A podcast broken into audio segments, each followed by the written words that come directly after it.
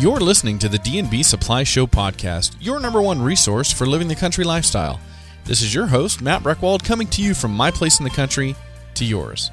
Well, everybody, this episode is coming out on April first, twenty seventeen, so it's April Fool's Day, but I don't want you to be fooled by our topic today.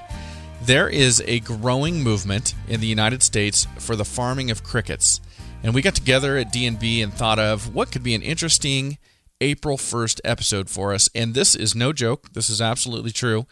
But the growth, the farming, and the human consumption of crickets is something that is emerging in the United States. And I will tell you that I've only recently learned that this was real, that this is really going on. But after doing the interviews for this episode, not only am I very impressed with the business owners and our very special guest, uh, Doctor Sonny Ramaswamy from the National Institute for Food and Agriculture, not am I only not only am I very impressed with what I heard there, but I was very impressed to learn how different tastes for food in our country have emerged over time, and just thirty, forty years ago, people weren't eating shrimp and lobster and crab like they are today. Now, I would have never ever considered shrimp or lobster or crab to be something that I wouldn't want to eat anytime I had the opportunity to do so, but there was a time and place in our country. So this is a very interesting episode to look into some emergence, uh, some emerging protein sources in our country,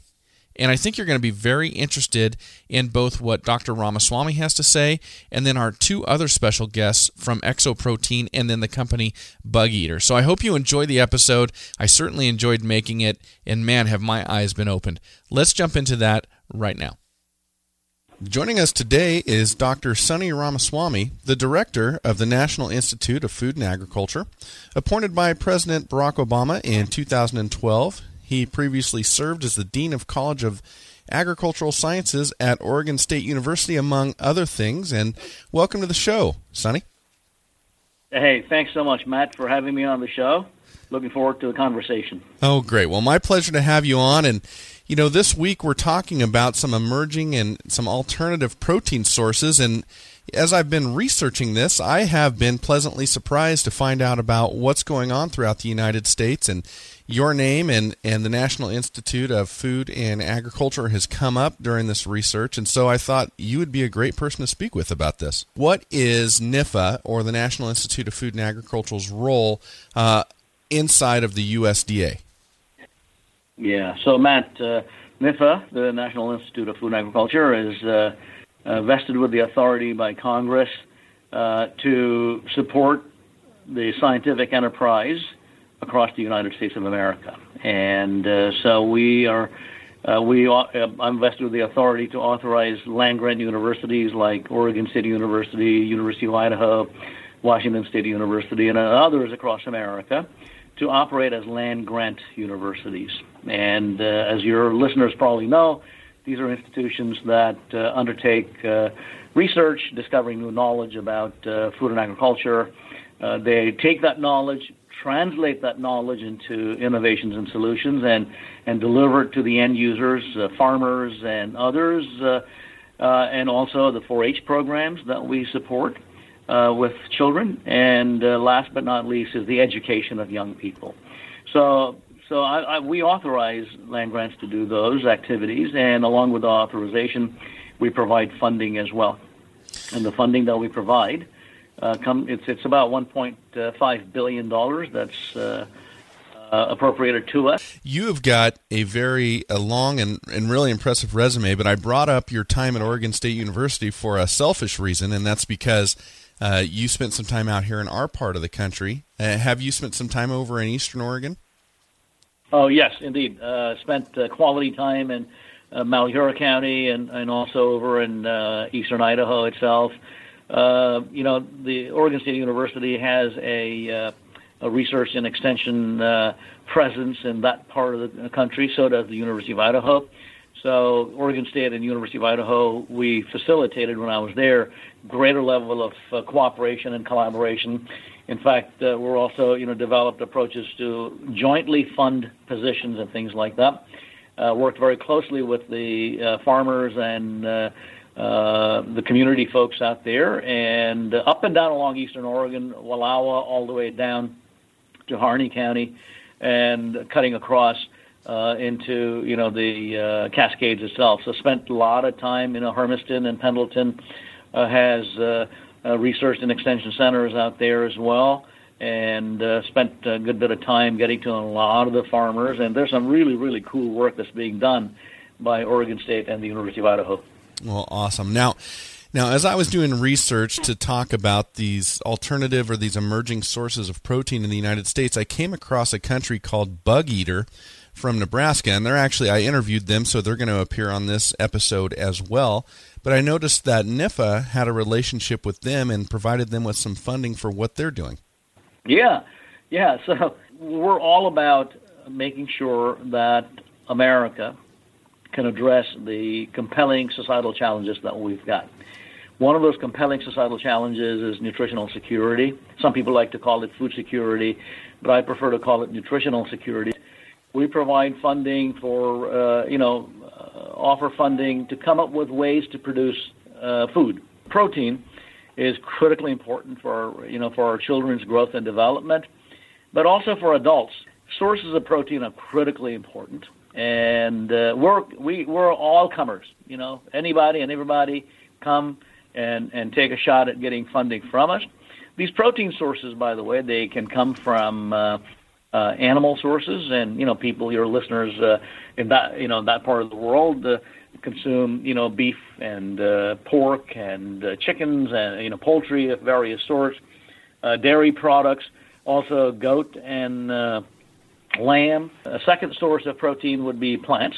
Uh, your neck of the woods up there in Idaho and, and Washington State, in the Palouse area in Oregon, uh, uh, we produce uh, a lot of dry beans. The third source of protein uh, could be, for example, algae. Uh, last but not least, but really, you know, arthropods are also um, in, uh, you know, like such as insects. Mm-hmm. Are uh, they're also animals, but they're not livestock animals, and as you and I would categorize them. And uh, so there's a number of uh, um, you know uh, companies that uh, have cropped up now, startups and uh, individuals that have, you know, across America. Last count I had was there are about eighty companies that have been created that are looking into uh, uh, growing insects, uh, various species, particularly. Uh, the what we refer to as the domestic cricket, the, the little critter that gets into our homes and keeps us awake at night, drives us nuts. Uh, that's pretty easily raised, along with mealworms and uh, uh, other species of insects as well. But crickets seem to be the most common uh, ones that are being raised. Yeah, it's very, very interesting to see how much is happening in terms of uh, businesses that are popping up to provide Uh, nutrition and protein through the use of insects and specifically crickets. All right, Doctor Ramaswamy, let's take a quick break and then we'll jump back into this discussion when we get back. A well-worn pair of Danner boots has become a hallmark for hard-working and hard-playing people in the West, and everywhere else for that matter. Find your next pair of long-lasting, great-looking, made-in-the-U S A Danner boots at D and B Supply. Hold a Danner boot in your hand, and you'll notice the handcrafted precision. Try it on, and you'll feel the difference. Test it against the elements, and you'll appreciate the value of a product that's built to last. From classic hiking boots to handcrafted work boots to fashion-forward looks to fit your daily life, stop on by D and B Supply to try Danner boots on for size. During calving season, your livestock operation really comes alive. On your ranch, be born ready with Powder River Livestock Handling Equipment, available at D and B Supply. For almost eighty years, Powder River has stood out as leaders in the livestock handling field with continuous equipment innovation to help ranchers work up close with their livestock safely and with minimal stress. To bring your calves into the world, then bring them up right, stop on by select D and B Supply stores for Powder River Livestock Handling Equipment. All right, Doctor Ramaswamy, now that we're back, I want to ask you, is this something that in N I F A you're seeing a growing demand for this? Um, yeah, we're getting more and more applications. If I may, Matt, if I could just pick up on the, on the sources of protein and insects as a source of protein.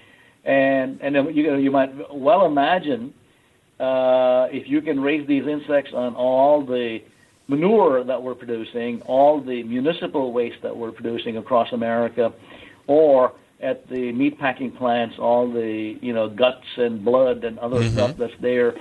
You know, you could deal with you can do two things. One is you're dealing with the environmental pressures of, uh, you know, for cities to go find landfills to bury their municipal waste, uh, or the municipal sewage, for example. Imagine the possibility of raising insects. And then you can get uh, protein as well as you can get uh, uh, oils that can be converted to, you know, drive your automobiles or fly your airplanes or whatever. Uh, that's the second source. Uh, that's a possibility as well. And, and the third opportunity for people producing insects is the export market.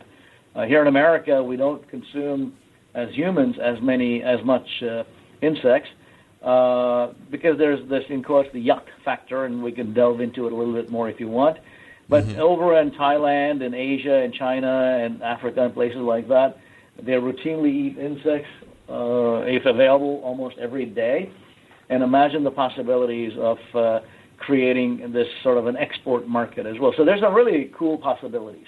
It turns out if you were to take the insects and mash them up and put them in uh, like a protein powder uh, or mash them up, put them in a hamburger or whatever, uh, they'll go ahead and happily consume. So we got to overcome that yuck factor before people, you know, you can see insects becoming a pretty big part of our diet. And I like to remind people that uh, Uh, thirty, forty years ago, if you went to Des Moines, Iowa, uh, for example, in the heartland of America, you know, you probably got uh, meat and potatoes, you know, uh, beef and pork uh, and potatoes, and maybe you got some chicken, okay? And uh, then you fast forward, you know, about, uh, uh, you know, twenty years later in the nineteen nineties, you go to Des Moines, Iowa, you can get uh, shrimp and lobsters from uh, Maine or uh, king crab from uh, uh, Alaska. Mm-hmm. And people's palates had morphed from uh, beef and uh, pork to now being able to say, yeah, no problem, and I'll eat the shrimp or the crabs or the uh, lobsters or whatever. And, and I, you know, so, but it took some time. People, again, had the yuck sort of a response when they saw these, you know, critters with their long uh, whiskers and long legs and hairy legs and things like that. But over time, people realize this is really tasty, and and uh, uh, you could incorporate it into your cuisine. And uh, so with the insects as well, a lot of, you know, high-end restaurants are now, particularly in the large cities. Here in, in Washington, D C, we have a chef named Jose Andres. Uh, he's got multiple restaurants here, one of them referred to as Oyamel. And if you ever are in Washington, D C, or your listeners are in D C, they should definitely check out Oyamel. And he provides uh, wonderful insect-based, uh, um, you know, uh, menu items as well. And uh, I've partaken of it multiple times. Uh, it's uh, uh, Mexican-style food that he cooks out there uh, from Michoacan, the central highlands of Mexico itself. Mm-hmm. And uh, so you're seeing those sorts of things. And so insects certainly uh, can get there. Uh, but there are some challenges. Well, absolutely. Well, Doctor Ramaswamy, it is a fascinating time to be part of American agriculture, and thank you very much for joining me today and sharing all this great information with us. Yeah, Matt, hey, thank you very much. And, and you know, a tip of my hat to your listeners, particularly the farmers that are out there and the livestock producers. I tell you what, they're the salt of the earth, and uh, I really, really appreciate the work that they do. Uh, and so my sincere thanks to them, and thanks to you as well, Matt. All right, everybody, let's take a quick break, and when we come back, we will jump into our interview with Gabby Lewis from Exo Protein. Say you were to ride off into the sunset. Ideally, what kind of boots and clothes would you be wearing? For horseback riders of all styles, nothing beats the look and performance of Ariat, available at D and B Supply. Everyone from famous rodeo cowboys to country music legends to equestrian Olympians turn to Ariat with confidence. You can count on them too. Think of Ariat as your ultimate riding companion for the life and times in the West. When you need to better outfit your ride with Ariat, stop on by your favorite D and B Supply. Know what looks good with a cowboy hat? Panhandle Western Apparel and Rock and Roll Denim, available at D and B Supply. Over seventy years ago, Panhandle started putting snaps on their popular gambler-style shirt and soon became a runaway hit with cowboys and cowgirls everywhere. In the twenty-first century, they formed Rock and Roll Denim too, with fashion-forward looks and high-class jeans that fit any style. With designs both classic and fresh, get decked out for life in the West with Panhandle shirts and Rock and Roll Denim at D and B. Joining us now is Gabby Lewis, the co-founder of Exo Protein Bars. Gabby, thank you very much for coming on the show. Thank you for having me.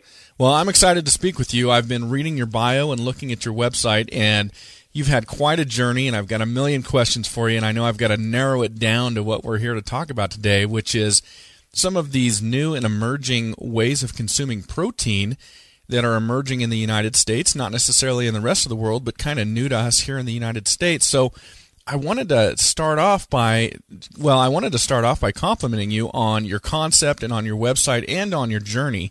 Everything I've read is really inspiring. The fact that you and your partners recognized that there were, you had something here, and you kind of you changed course in life and went after this full force. I thought that was a really neat story. Thank you very much. Absolutely. And so I guess to, to begin, why don't why don't we have you explain to our listeners what an Exo Protein Bar is and, and what makes it stand out different from everything else that's out there for us? Of course.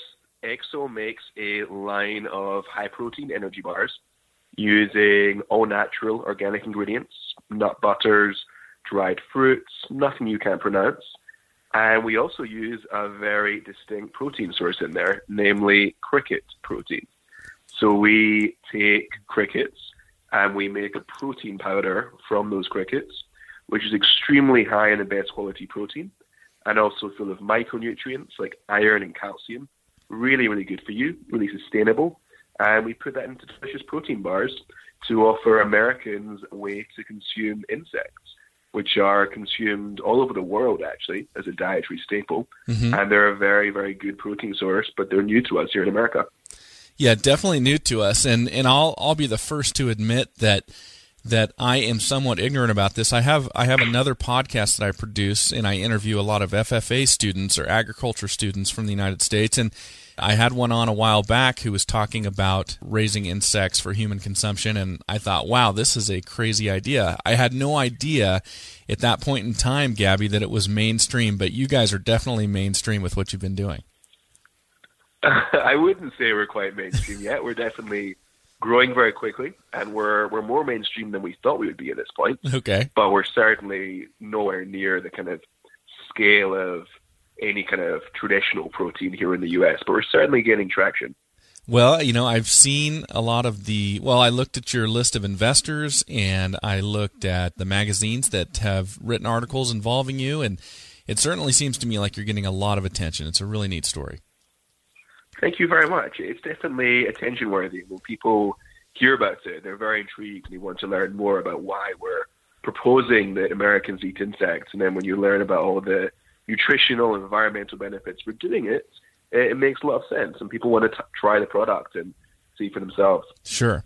Well, I think that's a great question to ask you then. So why are we, or, and why is Exo trying to demonstrate to people they can in, they can ingest their protein through insect ingredients, crickets?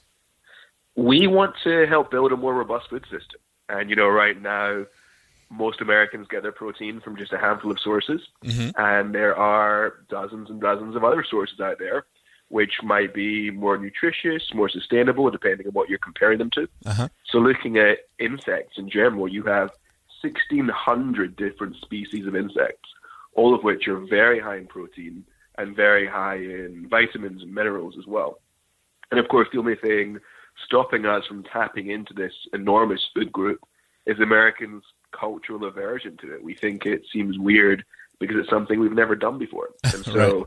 Our business is basically tackling that marketing problem of how do you convince Americans that it's actually not that weird. It's just something we haven't happened to consider before because we grew up in a culture that doesn't do it. Mm-hmm. But actually all over the world, it's very normal.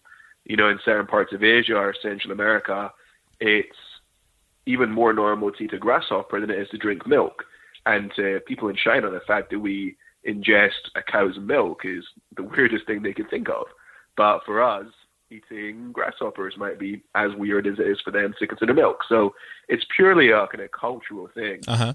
And our business is trying to get people past that and open them up to different protein sources, which are good for them, good for the planet. And there's no reason why we shouldn't consume them as another option. Sure.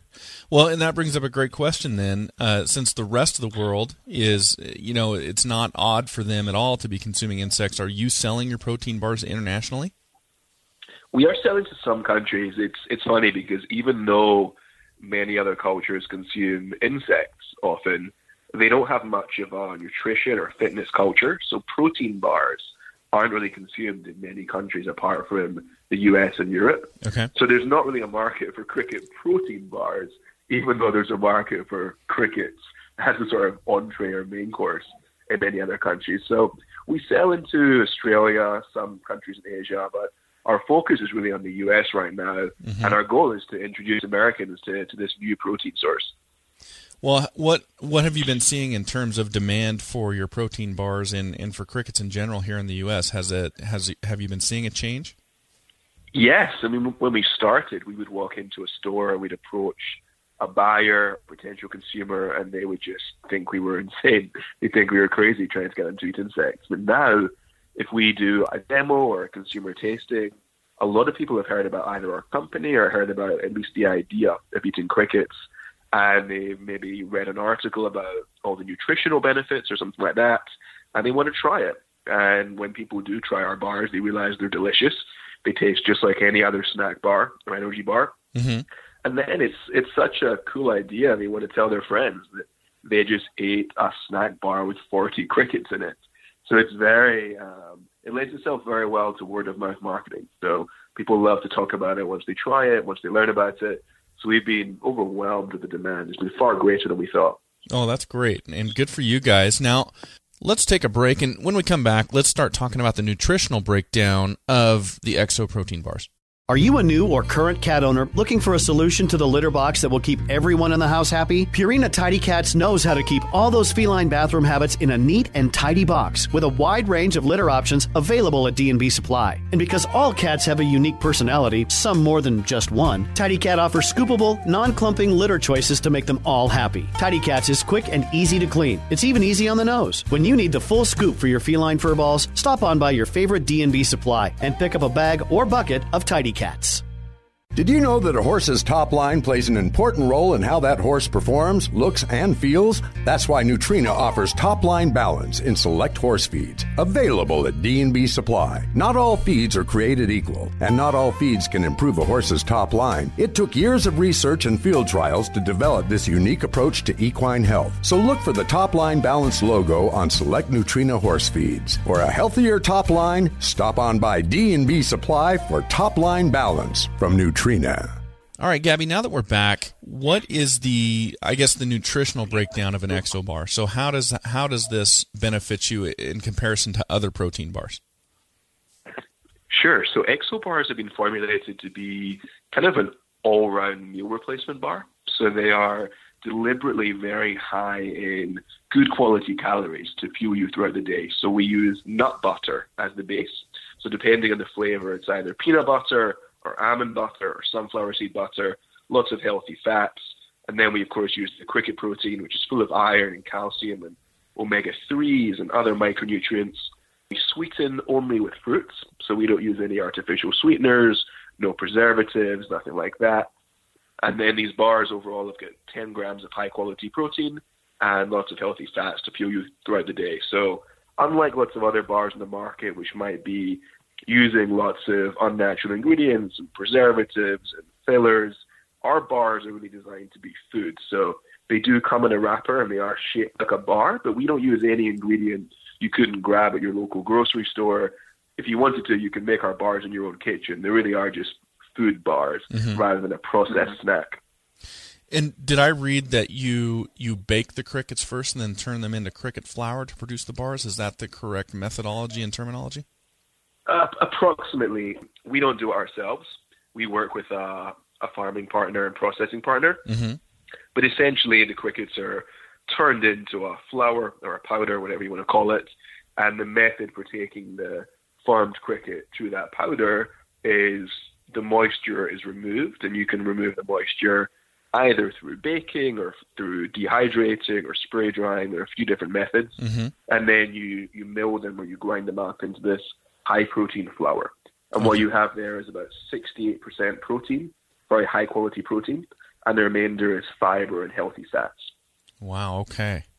Now, that brings up a good question then. I wanted to ask you where you get your crickets from, but it sounds like there's a farm. Is it is it in the United States where they're raising the crickets or somewhere else? Yeah, there are actually lots of farms that have popped up in recent years. So when we started, there were just a handful of cricket farms in the U S, very small cricket farms, raising them for reptile feed and fishing bait. Now, there are probably a dozen more farming crickets specifically for human consumption. And some of those farms that were several years ago farming them for reptiles have now switched over to farm them for human consumption.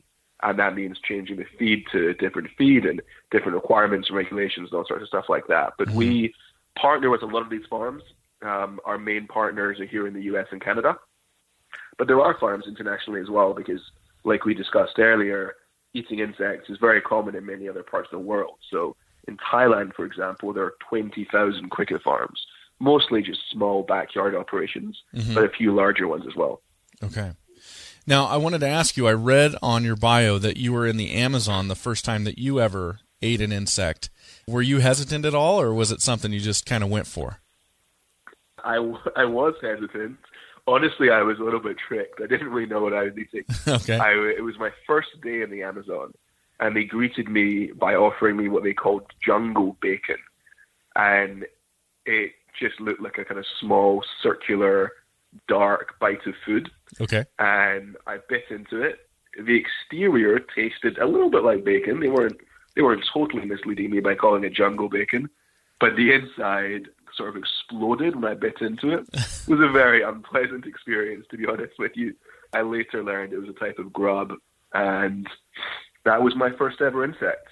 Okay. So did you... An exobar is extremely easy to eat by comparison. Well, I'm sure, and I, that's probably. I'm, I'm assuming that experience may have led you into developing the protein bar for people to consume protein this way. Yeah, it definitely was the was the initial spark for me. You know, insects are consumed in any number of formats in many countries around the world, and they view it as totally normal, and they should. It's a, it's a very high quality protein source. It's very easy and efficient to farm. You don't need much space. You don't need much water or feed to farm them for protein. Mm-hmm. And so I decided that it would be an amazing uh, potential business and food source if you could just get Americans past the psychological hurdle. Right. That's the first purpose of these bars. Yeah, that's funny. You mentioned that in China, for them to be thinking about drinking milk is as strange as for us over here to be thinking about eating insects. I wonder who has the bigger psychological hurdle if we try to convert the Chinese to drinking milk. That's a great question. I don't know. I mean, every every culture's got things they think are weird. But what's cool is it can change over time. So, you know, here in the U S, we used to view lobster as prison food. And it's actually still illegal in Maine to feed lobster to prisoners more than twice a week. Really? Because once uh, prisoners rebelled because they were being fed lobster too often, and it was viewed as cruel and unusual punishment. So not so long ago, lobsters were just complete trash. It was food for peasants. And now, obviously, it's a kind of epitome of fine dining to have a lobster covered in garlic butter. So our ideas of what kind of foods are aspirational and normal can change over time. So that definitely gives us hope. Now that is that is very interesting. I did not know that. Now, how did you come up with the name Exo? Exo is a nod to the exoskeleton, okay, which is basically what defines an insect, the outer fibrous shell. Very good. And and do you have a favorite flavor, Gabby? My fla- my favorite is the blueberry vanilla. All of our flavors are very kind of approachable. Mm-hmm. When we when we first started, we we thought we would come up with these crazy flavors, and we'd have, we have an amazing chef that works with us. And so we thought we would use him as best we could and create these amazing flavors. And so we, we tried some savory flavors like barbecue and mango curry. But what we quickly realized is that consumers just want something very approachable and very classically American. So now we've just got five flavors: peanut butter and jelly, chocolate, just very easy, delicious flavors. Very interesting. And now, what made you, you know, when you were first kind of speculating about doing or creating these and, and giving this to America, what what made you go, this is going to work, this is what I want to pursue? Because I read in the story that uh, I can't remember if it was you or your partner who was on their way to further education and kind of diverted course and said, no, we're going to pursue this. Yeah, my partner was going to pursue a P H D. Okay. I was going to go work in finance. And the two of us just said, no, this this business idea is a lot more exciting. And honestly, for us, it, it's an idea that just makes so much sense. Mm-hmm. There's no fundamental reason why we shouldn't be eating bugs as as another option of a food source. And so for us, the the idea of kind of trying to enter the market and change people's minds was a really interesting challenge. Yeah. And one that we wanted to devote a few years to. Well, that's awesome. And I was looking over your website, looking at the investors you've got displayed there, and one jumped out to me, of course, and that's Tim Ferriss, whose book, The Four Hour Work Week, I've read, and I've listened to his podcast and things like that. How did that connection get made? It took a long time. He was um, he was number one on my list for a while in terms of target investors, and we sent him products, and we had friends of friends of friends who claimed to have met him once reach out. And I think what eventually, after many, many months, what happened is one of our advisors, a guy named Jeffrey Zarofsky, who is a chef and restaurant owner, had met Tim at an event, and Jeffrey sent him some bars once again. We'd already sent him several times. And eventually, I think Tim just had been contacted by enough people about us that he decided to take the phone call. And he, he loved the idea. It made sense to him. And he decided to get involved. Well, that's great. Well, Gabby, I can't thank you enough for coming on. You're doing groundbreaking stuff. You, you're you're forging a new path, and I think it's great. And for anybody out there listening, if they want to find you, I'm assuming the website is probably the best place, and that's exo protein dot com, exo protein dot com. Gabby, thank you so much for coming on. Thank you very much for having me. It's been great. All right, everybody, we'll be right back, and we'll jump into our final interview with Kelly Sturek of Bugeater. Is your dog's true nature shining through, along with a shiny coat, too? Find out by filling up your pet's bowl with Purina One True Instinct dog food, available at D and B Supply. Purina One True Instinct gets back to nature and back to basics. Inspired by your dog's gut instinct to naturally choose nutrient-dense food, the expert nutritionists at Purina One developed a recipe that puts pure protein front and center. Let your dog's coat shine through by dishing out Purina One True Instinct dog food, available at your favorite D and B Supply.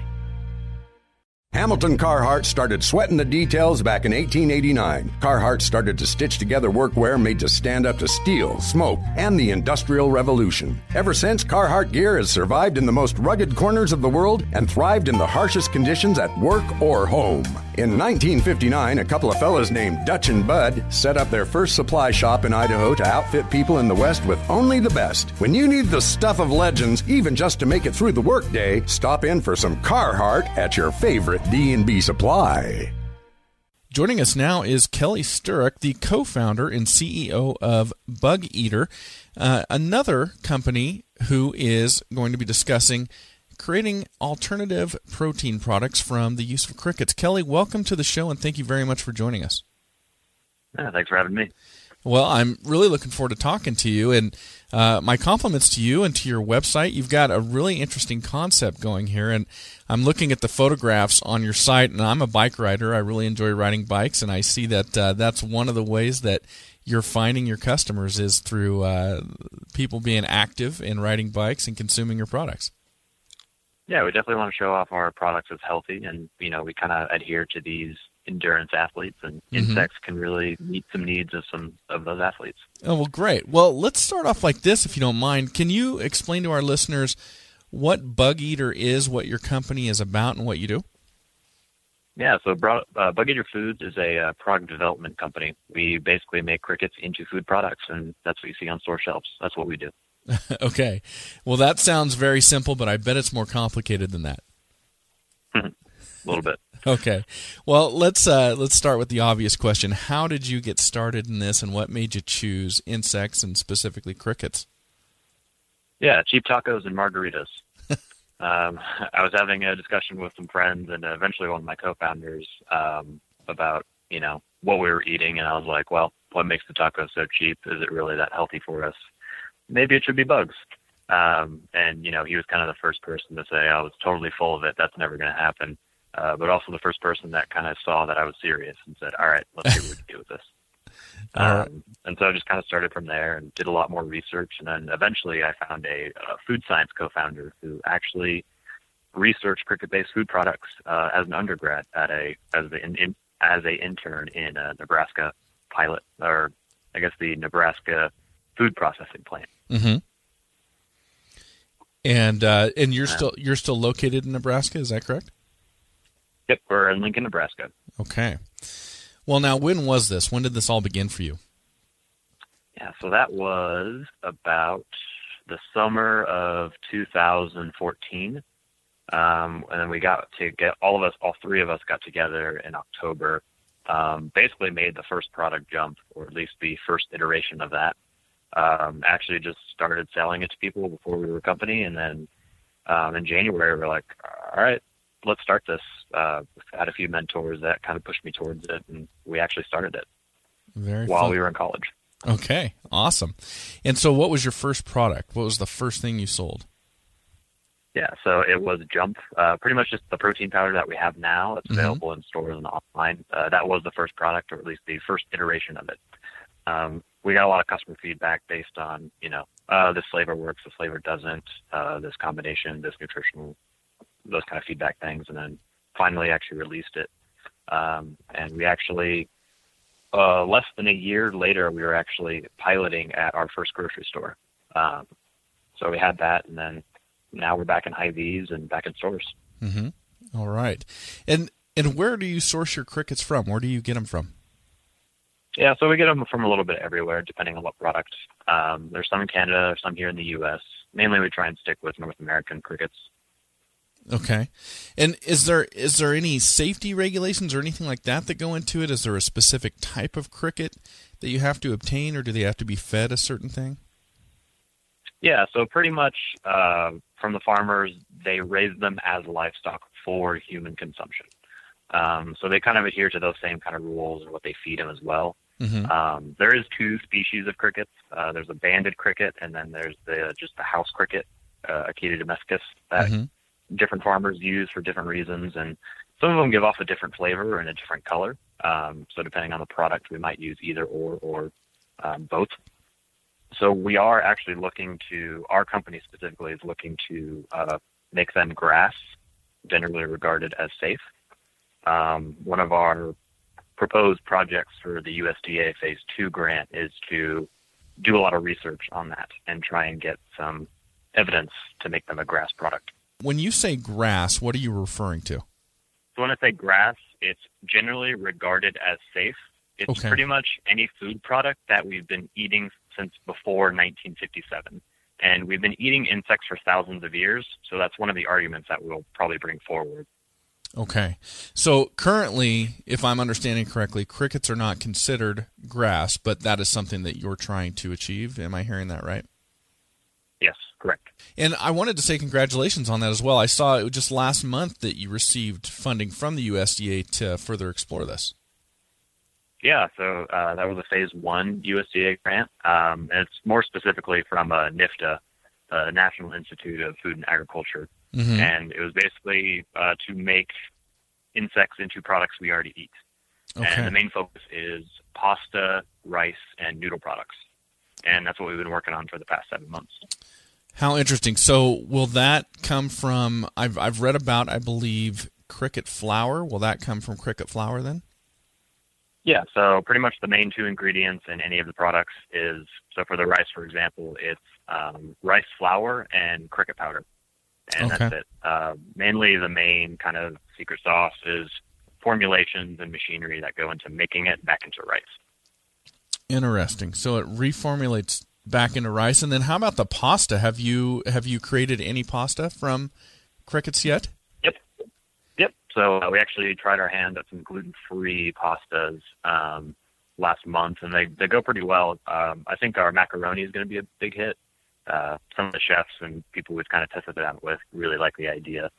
Um, so definitely cricket mac and cheese is a possible product in the future that I would like to pursue. So. Very interesting. And so traditional pasta, you know, is filled with, with carbohydrates, and it's not necessarily looked at as healthy. How would uh, this cricket pasta be different? Yeah, so the cricket pasta, it's um, increasing the protein by a lot. So in about a cup of uh, a cup of insect pasta uh, would be about fourteen to thirteen grams of protein, mm-hmm. have higher iron and omega three fatty acids. And then we're also looking toward making that, you know, the gluten-free ones. So it's rice flour instead of um, any of the normal pasta um, flours. Um, so we're do we are doing healthier options as well. Now, I know that crickets uh, and insects in general are consumed all over the world, just not nearly as much in the United States. But in terms of the products that you're experimenting with, is that something that's done in other countries, or are you on the leading edge of this? Uh, we definitely are on the leading edge. There are like one or two companies that we've kind of noticed doing this in the world. Um, but, you know, nobody's really putting insects into the modern food processing system. Um, you know, it's not going through what your normal pastas would go through or most of the products you eat would go through. You know, insects have just been kind of generally, you eat them whole or you eat them straight off the farm or you put them in a flour and do whatever with it. Mm-hmm. So we are, we're kind of on the more like cutting edge of, uh, of the insect food industry for sure. Okay. And how did you get involved with, with, uh, the U S D A in, in N I F A in terms of, uh, this funding and, and them wanting to further this research? Yeah. So the U S D A, uh, it's more specifically through the U S D A S B I R, Small Business Innovation Research. Okay. Um, and basically they kind of set out a list of topics that they would like companies to um, pursue. Um, and ours specifically was sustainable, healthy um, food products. And insects really cover that. They use less resources, less water, less land, less food. And they're also really healthy for you. And so we basically applied saying, hey, we want to do this uh, type of product research. And, you know, a few months later, they said, yeah, here's kind of the money to start out. Um, send us some reports and see what happens. And then maybe you can get a phase two. And that's what we just applied for last week, actually. Okay. Wonderful. Well, best of luck on that. And so the funding from the U S D A, is that going to one specific segment, like just developing the pasta, or can you use that for what seems like will be a hurdle, uh, which would be overcoming people's uh, I guess, skepticism, maybe, if that's a fair word, mm-hmm. about eating insects and things yeah. like that? Can you use it for marketing and that type of thing? Yeah, so it's all research. Um, but I, I will plug, um, Nebraska actually gives us uh, a matching grant for getting awarded a U, uh, S B I R grant. Um, so we are actually awarded some discretionary funds to mm-hmm. do that, that kind of thing. Okay. And we have used that before, for sure. Um, but for the most part, it's just all research with the U S D A. Okay. Now, I'm I'm speaking to you from Idaho, a very traditional agricultural state, and you're in Nebraska, which is mm-hmm. a very traditional agricultural state. So how does the the local ag industry react to this new form of protein? I mean, you there's a lot of beef in Nebraska. How and so obviously uh, this is somewhat competition for beef and for pork and things like that. How do they react to this? Yeah, I, they're really interested, surprisingly. Um, you know, we definitely get a few offhanded comments, but for the most part, you know, they kind of say, yeah, that kind of makes sense. I could see that. And Nebraska is actually some of the perfect opportunity to raise insects. You know, I don't know if you know anything about how cricket farms are run, but pretty much it's a very large indoor warehouse space. Uh-huh. That's where they raise them. And there's a ton of small towns in Nebraska that have that exact space. Okay. Um, they were either old slaughterhouses or, you know, old factories from back in the day that are just sitting there now. And we'd really love to see some farmers, you know, or people interested in raising insects take over those places, go back to those small towns and start raising insects.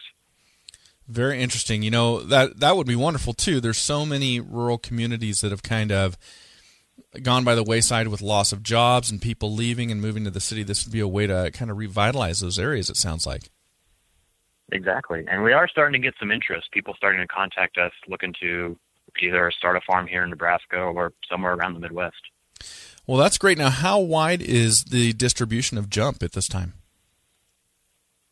Uh, so pretty much Hy-Vee is our first store we just got into. So there are about two hundred thirty stores in the Midwest. Mm-hmm. Uh, we sell online as well, so we'll get any order in the United States.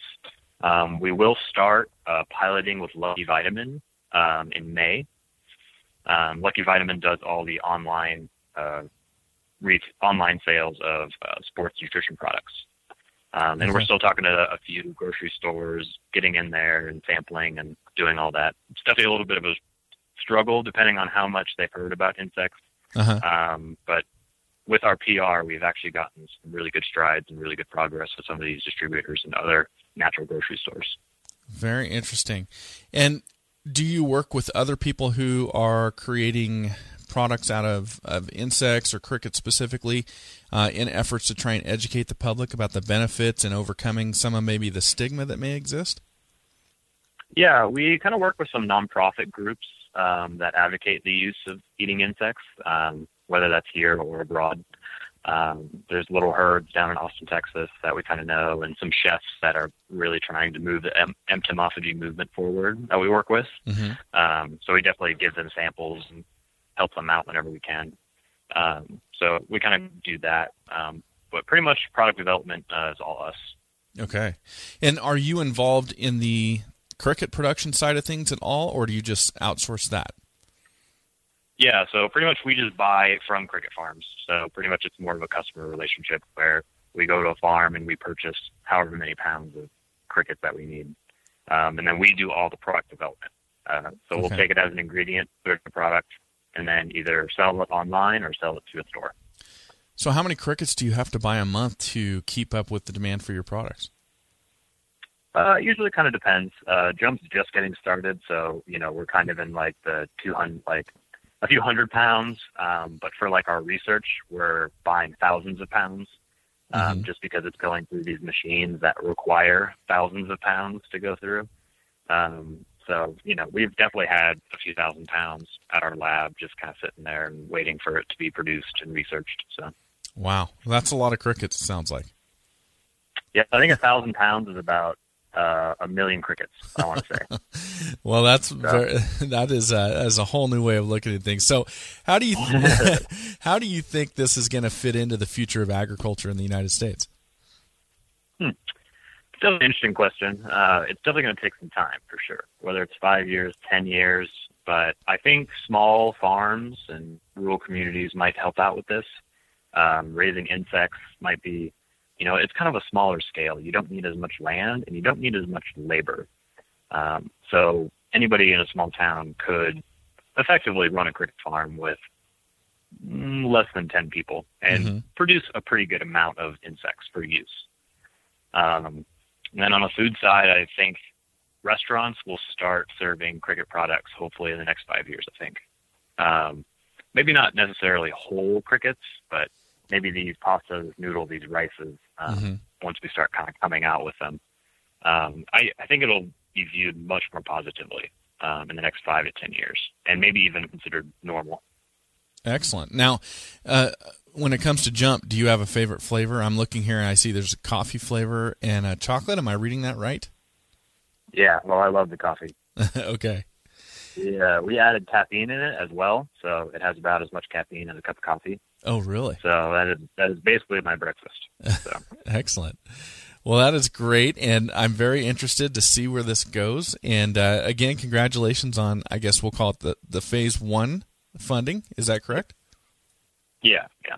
Well, great. Congratulations yep, to you on that.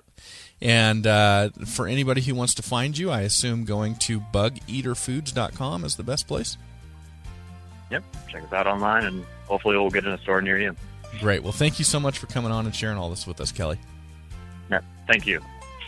Thank you all for joining us today, and here is to you and your pursuit of the country lifestyle, however you define it. For the D and B Show, I'm Matt Breckwald.